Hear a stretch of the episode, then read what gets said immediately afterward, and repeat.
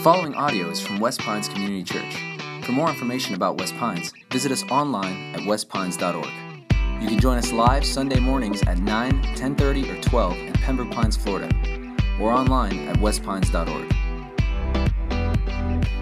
Perhaps the, uh, the three most powerful words in the English language. Perhaps if you put these three together, this phrase, the most powerful phrase in the English language. I mean, it evokes and awakens um, a joy, a, a great tear, sometimes great pains. It's all over the place. It's in every corner of the community, every corner of our culture. We see it in nearly every movie. In fact, this summer, I mean, summer's big time for movies. I'm sure some of you are going to be going to the movies this summer, and it is likely that you will see this or hear this notion. Uh, we see it in almost every media presence. In fact, let's just take a moment, check out this clip, and just see if you can pull out the words that we're referring to. Check it out. I didn't ever get a chance to tell you that I love you. I hope I'm not saying the wrong thing. But I love you. I want to tell you I love you. I love you, boy. I love you. You love me? I love you, honey. Yes, I love you like in a song. I wonder if you know how much I love you. I love you.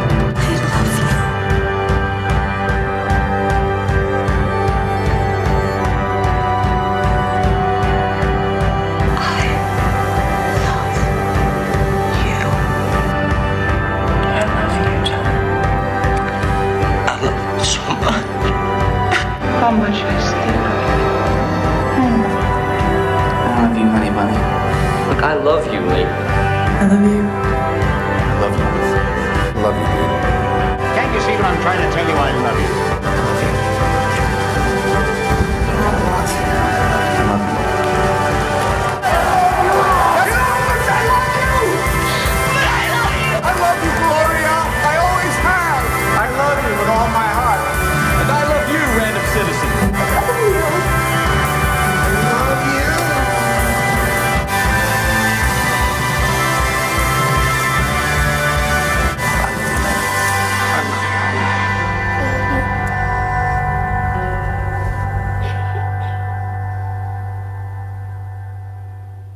So I think we get the picture, huh?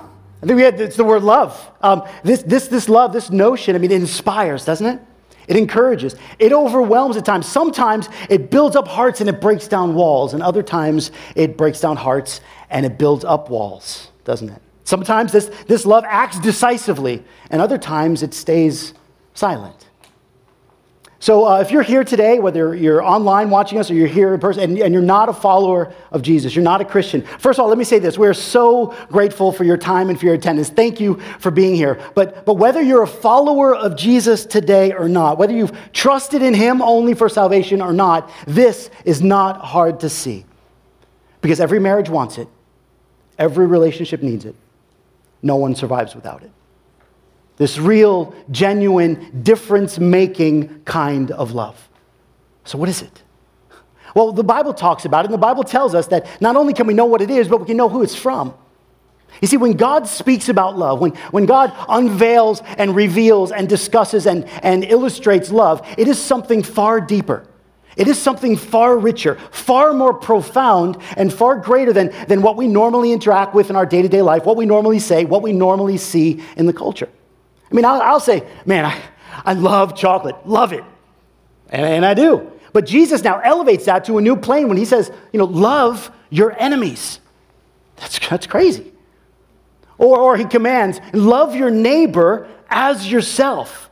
And some of you are like, man, do you, do you know my neighbors? but, but, but Jesus, now by both word and deed, consistently elevates this truth about what a life of love a difference making kind of love looks like.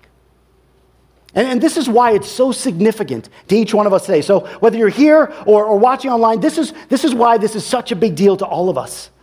Because every marriage wants it, every relationship needs it, and no one survives without it.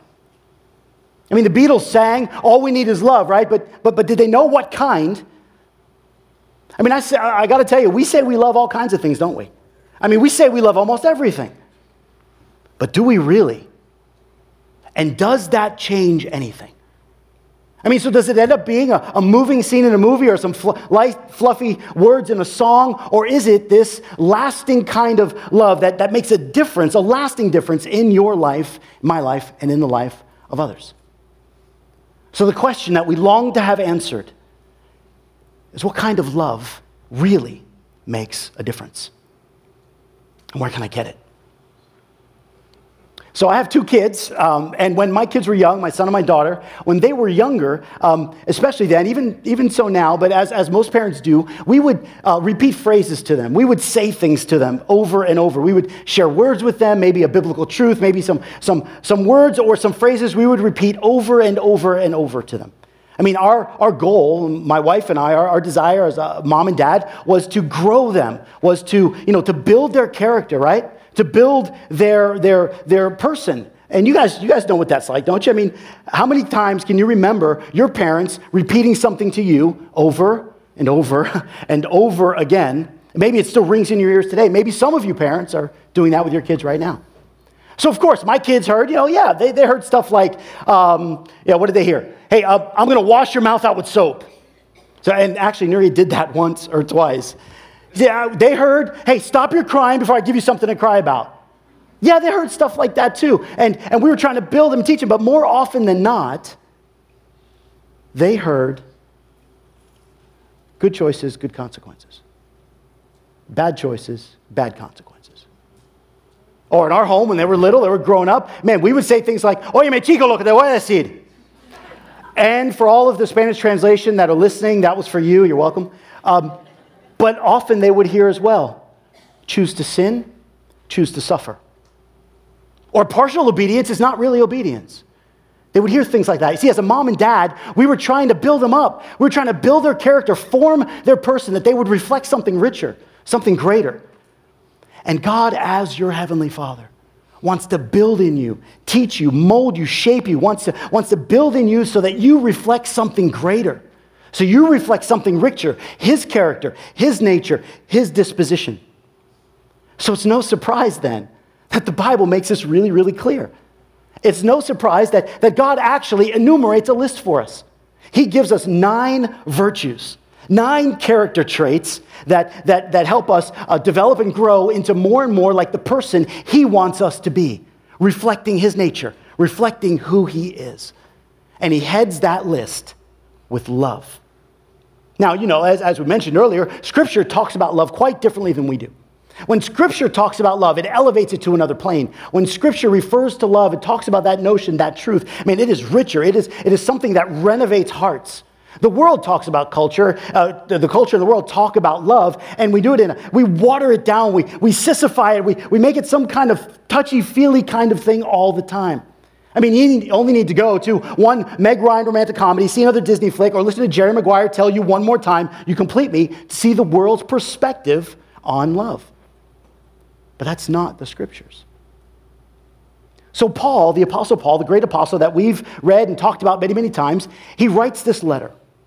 He writes this letter to a region of churches that he himself established, the letter to the Galatians. So that's going to be our first stop today, Galatians chapter 5. Um, you find us there uh, in your Bibles, and you can find them on your devices. It'll also be on the screens for us as well. Galatians chapter 5. And as you're doing that, let me just, let me just say this about Galatians 5 that, that Paul writes, and, and he writes two lists there. He writes two lists in Galatians 5. And he does this for a comparison purpose. The first list that he writes is a list of vices, 15 vices in verses 19 through 21. The second list that he writes in Galatians chapter 5 is a list of nine virtues, 22 and 23. So let's take a quick look and check out these nine virtues that he writes in Galatians chapter 5. You know, because I like to be clear. You guys like clarity? Yeah, good. Because I mean, let's let's be really clear about this because we're going to be talking about it all summer long. So we want to nail down what this fruit of the spirit is. And if you're taking notes, this, this is what it's going to look like. We've got that on the screen for you too. The fruit of the Spirit is what appears in a person's life who walks by the Spirit. And walking by the Spirit means that we do the desires produced in us by the Holy Spirit and not the desires produced by our flesh. So that's, it's quite clear there. It's, it's, it's our will versus God's will. It, it, it's what I want to do, when, what I want, and where I want to go versus what God wants. So that's the contrast that we're seeing in Galatians 5. And actually, before we read the text, let's do this. Let's make three things really, really clear. Let's, let's make these three things abundantly clear, not just for today's truth, but for every truth that comes in the weeks ahead from all these other virtues. Let's remember these three important things. Number one, that the, the work that God does in us, the work that God does, this, this fruit that He does in us, is what God desires. And it's His work, not ours. So, what God desires to do in us, He does. We don't. That's the first one. The second truth that we want to have abundantly clear is what God desires, this fruit is produced by God. And number three, the third thing that we want to have abundantly clear is that this fruit looks like Jesus. It's his nature, it's his character, it's his disposition. It looks like Jesus. So, with that, now, let's look at Galatians 5, verses 22 and 23. Let me read it for you. But the fruit of the Spirit is love, joy, peace, patience, kindness, goodness, gentleness, faithfulness, self control. Against such there is no law. So these are the virtues that we're going to be looking at over these next weeks. And Paul, and Paul, the Holy Spirit who inspired Paul to write this text, starts off that list, heads that list with love. And, and he heads that list, and Paul is big on love, not just in, the, in this letter, but throughout the New Testament, throughout Paul's writings, we see that he's big on love. And here he listed first, not only because he believes that it to be the, the chief virtue, but it is likely that Paul believed that all of those other virtues we just read spring forth from and are tied back into this chief virtue of love.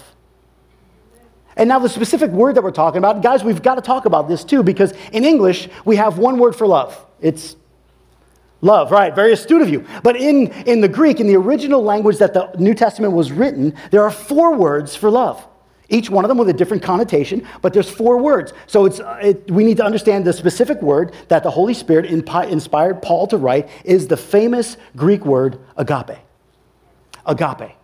This is the love of preference. Agape is the others centered kind of love, the love that says, You before me. It's, it's that kind of love that Paul writes about, that the Holy Spirit inspired him to write about here in Galatians chapter 5. You before me. So, as we look at love, now, what we're going to do each week from virtue to virtue is we're going to look at the life of Jesus and pull out an episode that illustrates, demonstrates, or, or communicates the great truth that we're talking about. So, the second stop that we're going to make today is going to be in the Gospel of John. So, for you, you guys have your Bibles, just a few pages to the left, back in the Gospel of John. That's where we're headed. You can find that on your devices. We will also have the Gospel of John on the screen, chapter 15 in particular. That's where we're going, the Gospel of John, chapter 15. And as you're making your way there, let me just say this that this excerpt of Jesus' life is right smack in the middle of the most difficult week of his human life. And, and in that week, he communicates this great agape love to his friends and to his followers, and in turn to us. So look with me at John chapter 15, verses 12 through 17. I'm going to read through them, and we're not going to talk about all the verses today. We're going to pull out three specific truths that are found there, starting in verse 12 in chapter 15. This is what Paul writes. Uh, this is what John writes. This is my commandment, that you love one another as I have loved you. Greater love has no one than this, than someone lay down his life for his friends. You are my friends if you do what I command you. No longer do I call you servants, for the servant does not know what his master is doing, but I have called you friends. All that I have heard from my Father, I have made known to you. You did not choose me, but I chose you and appointed you that you should go and bear fruit, and that your fruit should abide, so that whatever you ask the Father in my name, he may give it to you. These things I command to you, so that you will love one another. Now, the, in the middle of the most grueling, most difficult week of Jesus' life, he, he commands and he communicates this great love, this agape love. And he says three things in that passage that we're going to pull out and talk about today. And the first one is this He says, This agape love looks like these three things it's commanded, it's costly, and it's customary. The love of God, the, the agape love that Paul's referring to here, that John's referring to, is a commanded love, it is a costly love, and it is a love that's customary. And the first one we get from verse 12. The verse we just read a moment ago, verse 12, This I command to you that you love one another as I have loved you. So, in God's economy, as God presents this picture of this kind of love, it is something that He commands, which means that you have, you have a choice to obey the command or to disobey. This is an act of the will. Agape love is, is very much a choice, an act of the will. So, it is not simply seen by lip service, but by sincere and genuine actions. You choose to respond to people in a way that shows them preference. I mean, you choose to respond to people in your attitudes, in your words, in your, in your intentions, in your body language, in, in how you say what you say, in all of that. You choose to respond to someone in a way that shows them preference. This is an act of the will, it's commanded. But notice with me in that verse that it's not only commanded, because Jesus says, I command you so that you go and love others as I have loved you. So not only does he command it, but he demonstrates it. Now, remember who's writing this. This is important for context. Remember who's writing these verses. This is the great Apostle John.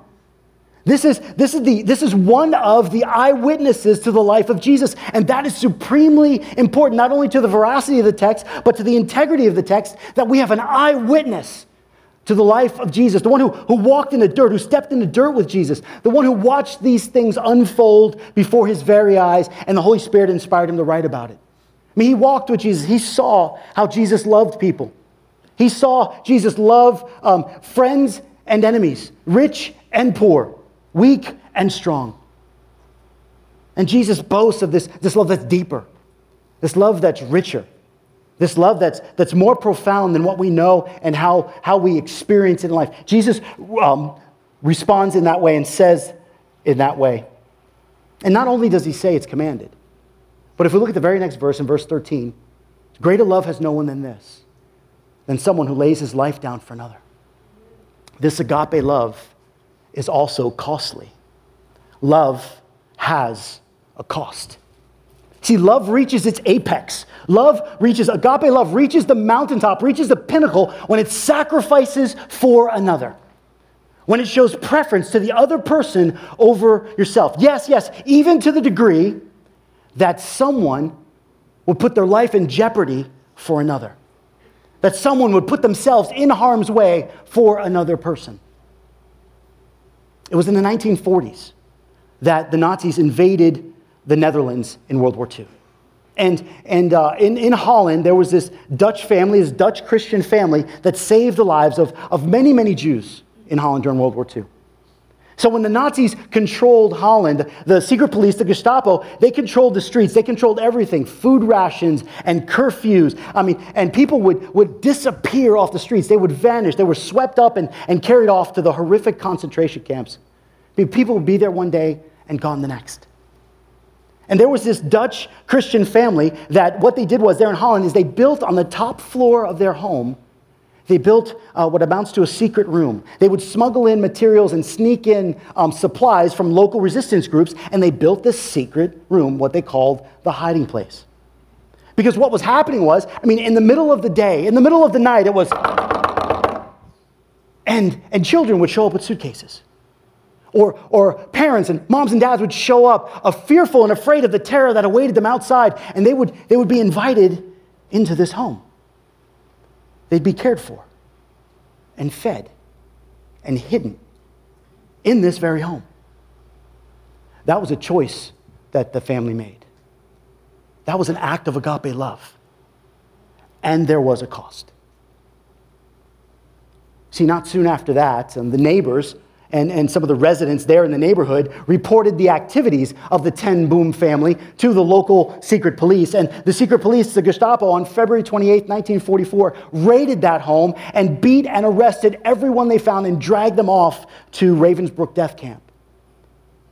The six Jews that were hiding in the secret room that day were not detected or found. But Corrie Ten Boom's 87 year old father died that day. Her sister died shortly after that in the Ravensbrück death camp. And it was only by a miraculous clerical error that Corrie Ten Boom herself escaped her, her execution, her scheduled execution, only days before it was supposed to happen. Corrie Ten Boom and her family are credited with saving the lives of over 800 Jews in Holland in World War II. And in her famous book called The Hiding Place, she writes, unveils this story of hope, this story of forgiveness, this story of a commanded love and a costly love.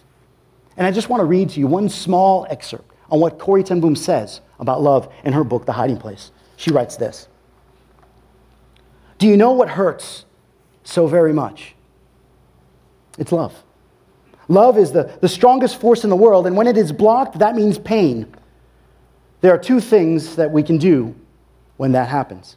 We can kill that love so that it stops hurting, but then, of course, part of us dies as well. Or we can ask God to open up another route for that love to travel. This is a picture of agape love. See, Jesus here is speaking to his friends then, and by implication, his friends today. He's speaking to all of us, and he's saying, Love has a cost. He says this, this agape love is oftentimes not easy. It's oftentimes not trouble free. It's oftentimes not happy go lucky. And some of you know that all too well, don't you?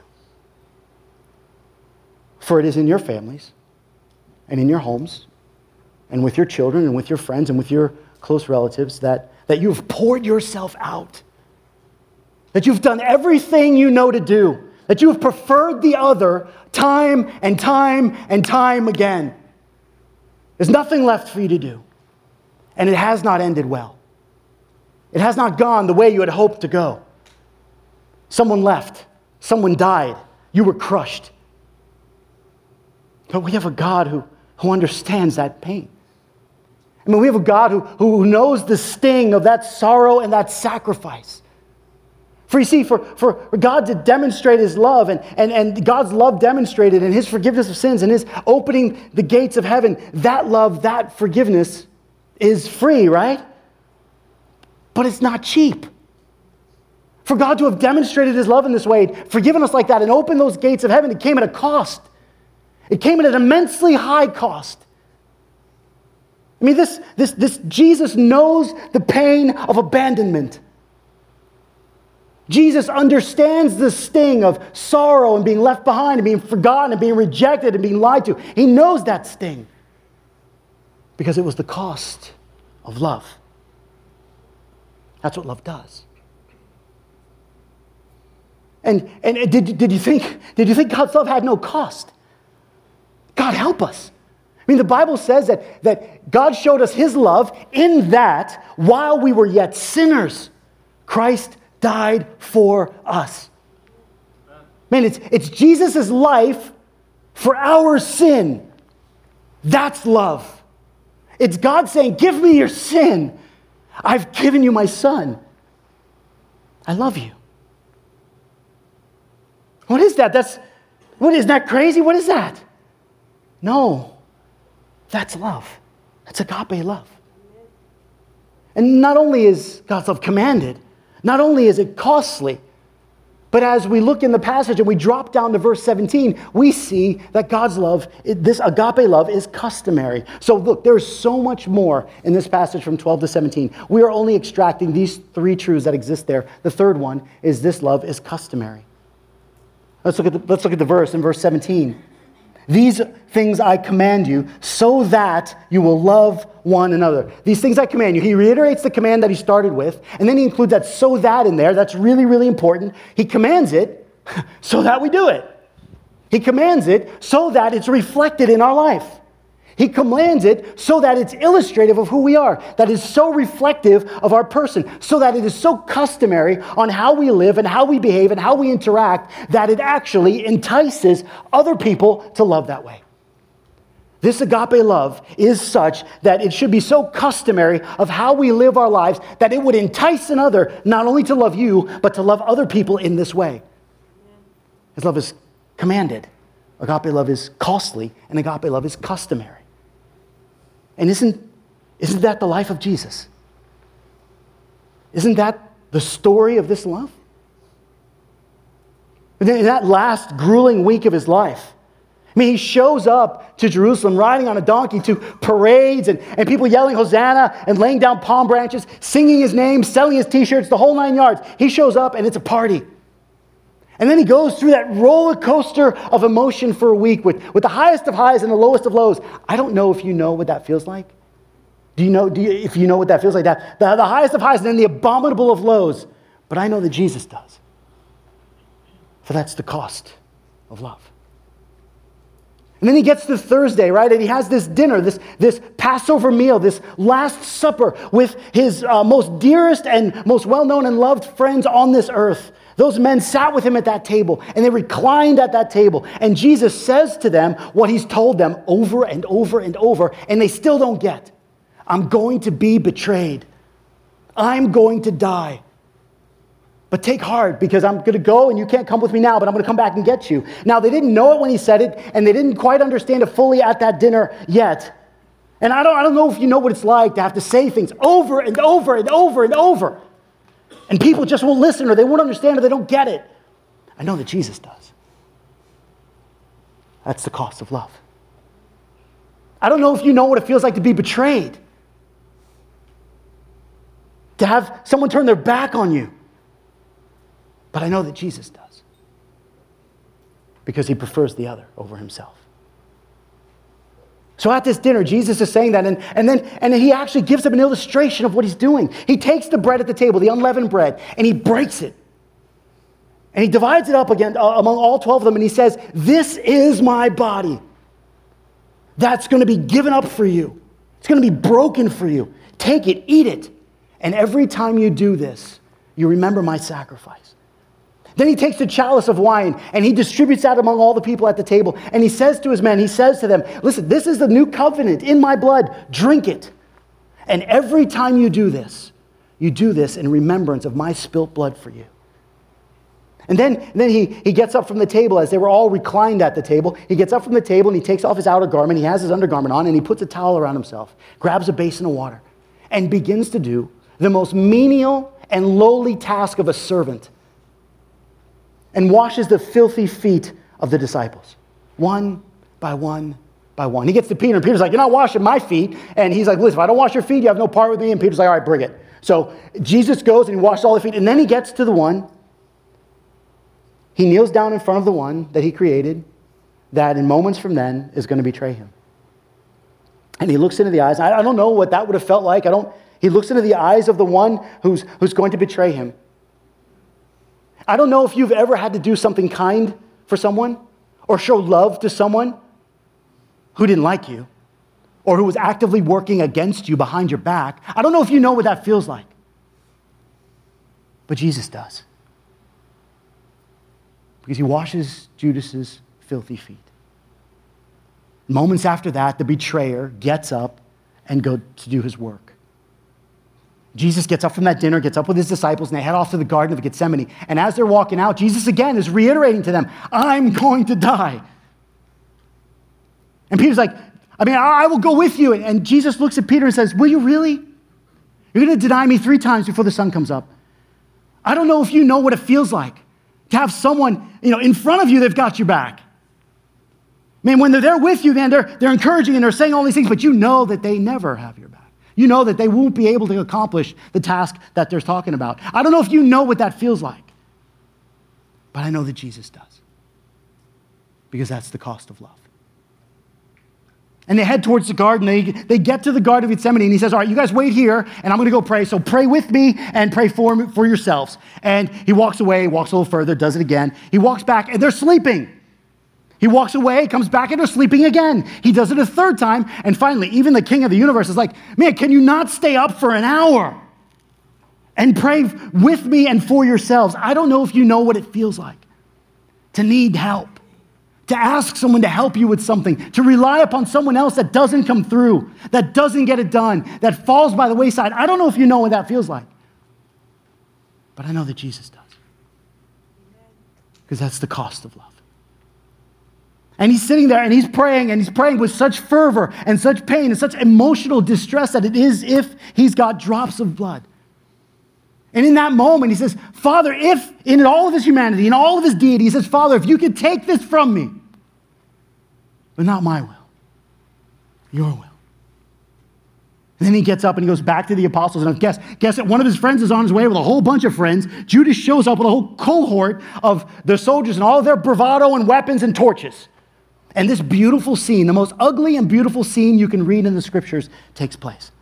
where, where um, Judas approaches Jesus and one of the Gospels, gives him a kiss. And now that was the sign, right? The guy kisses the guy you grab. So he goes to Jesus and kisses him. I don't know if you know what it feels like to have someone in front of you, your friend, be kind to you, encourage you, even be nice to you, go out of their way for you. And behind your back, they're plotting against you.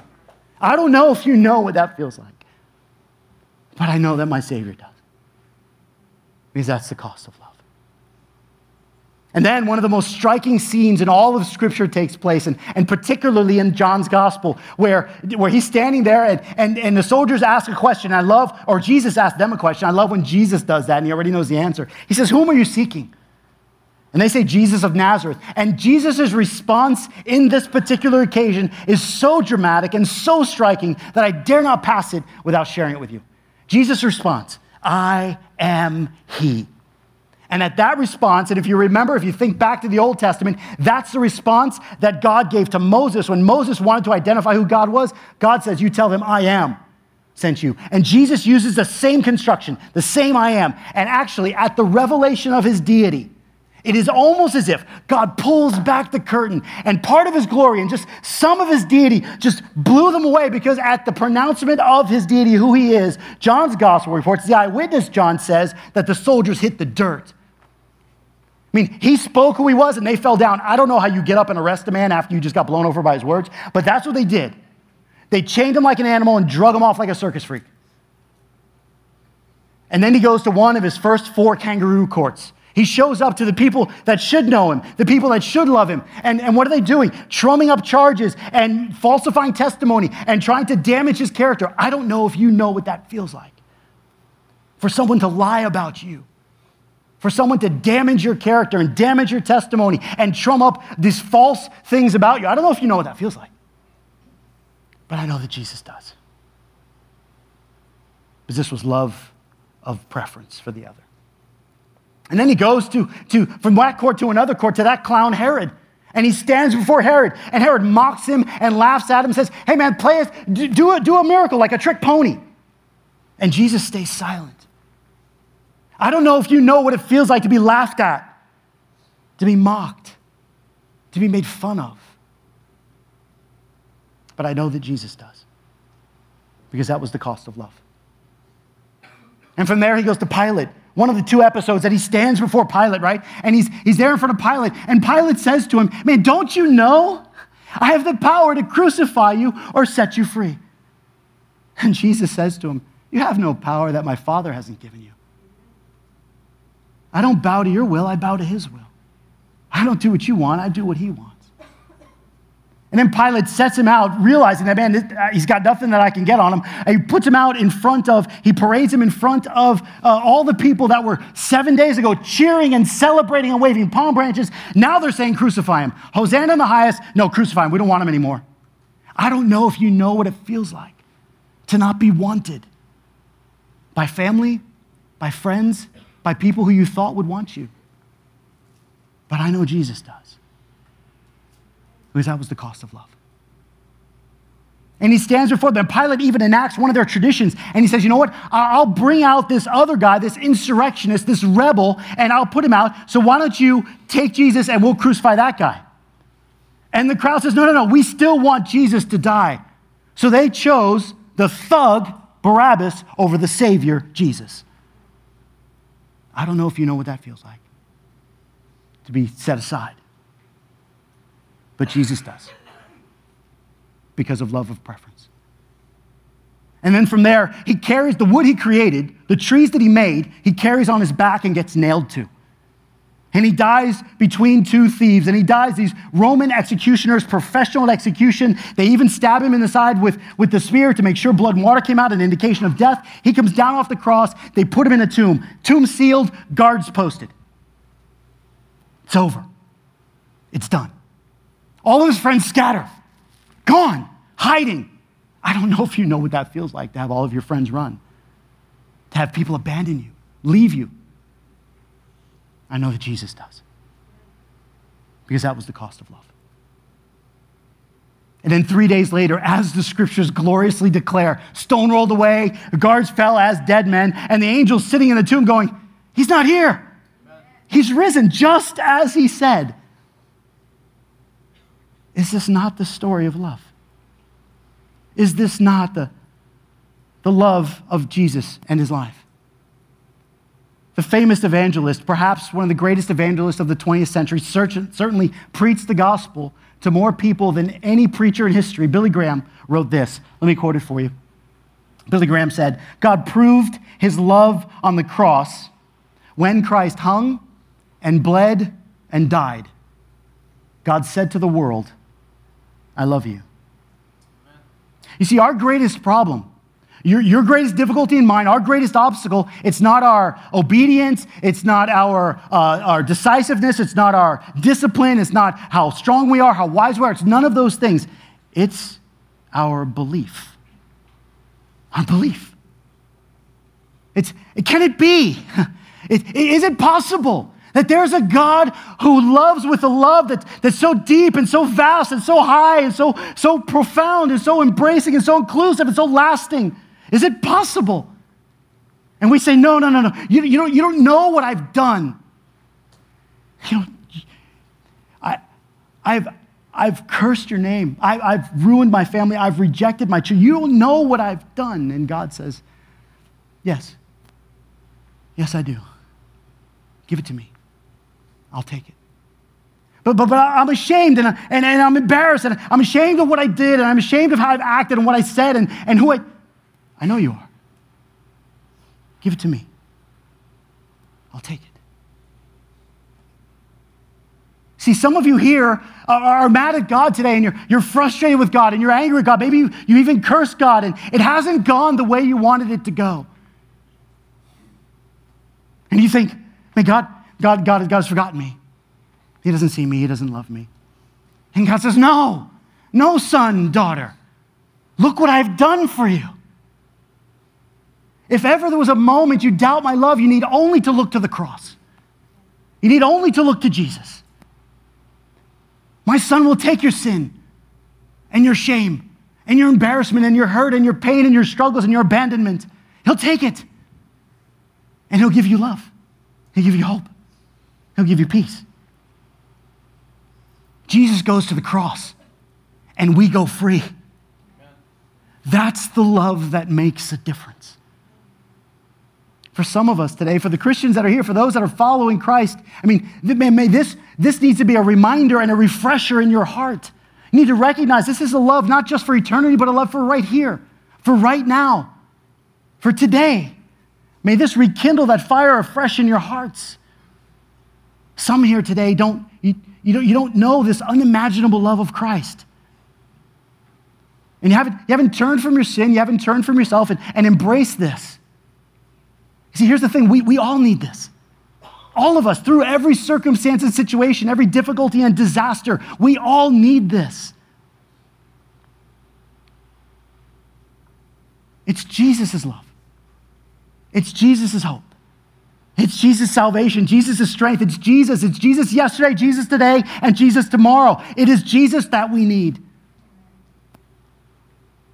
For some today, it is Jesus that you need.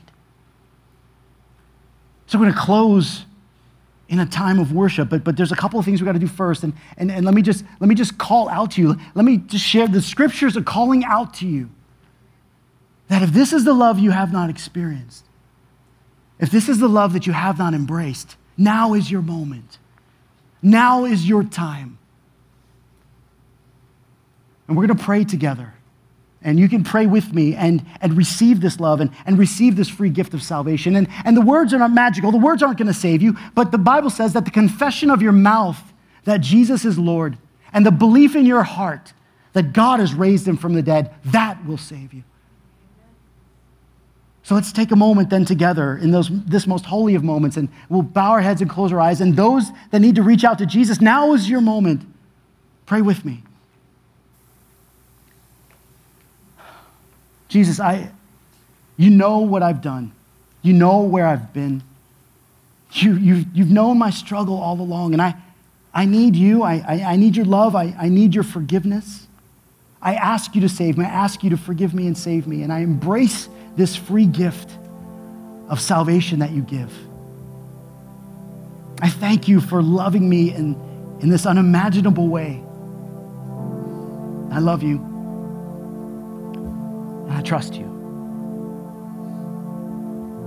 In Jesus' name we pray. Thank you for listening. For more resources and to check out other teaching series, please visit our website at westpines.org.